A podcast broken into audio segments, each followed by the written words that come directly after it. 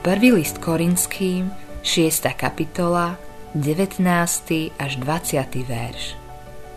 Alebo či neviete, že vaše telo je chrámom Ducha Svetého, ktorý je vo vás, ktorého máte od Boha a že nie ste sami svoji? Veď veľmi draho ste boli kúpení. Raz som počul príbeh o staršom mužovi, ktorý bol známy svojim zbožným životom. Jedného dňa sa ho opýtali – čo robíte, keď ste v pokušení? On odpovedal. Pozriem hore na nebo a poviem. Páne, tvoje vlastníctvo je v nebezpečenstve. V prvom liste Korinským čítame. Nie ste sami svoji. Nepatríme sami sebe. Boli sme veľmi dráho vykúpení. Boh nám dal svoju pečať, ako keď si kráľ zapečatí svoj majetok.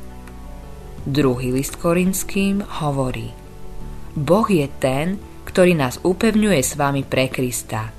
On nás aj pomazal, on nás aj zapečatil a dal nám do srdc závdavok ducha. Druhý list Korinským, 1. kapitola, 21. až 22. verš. Ako veriaci patríme Bohu. Sme jeho deti. Sme jeho ovečky sme jeho vlastníctvom.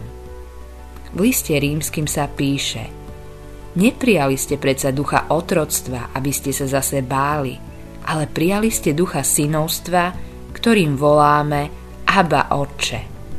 List rímským, 8. kapitola, 15. verš. Abba je láskyplný výkrik židovských detí.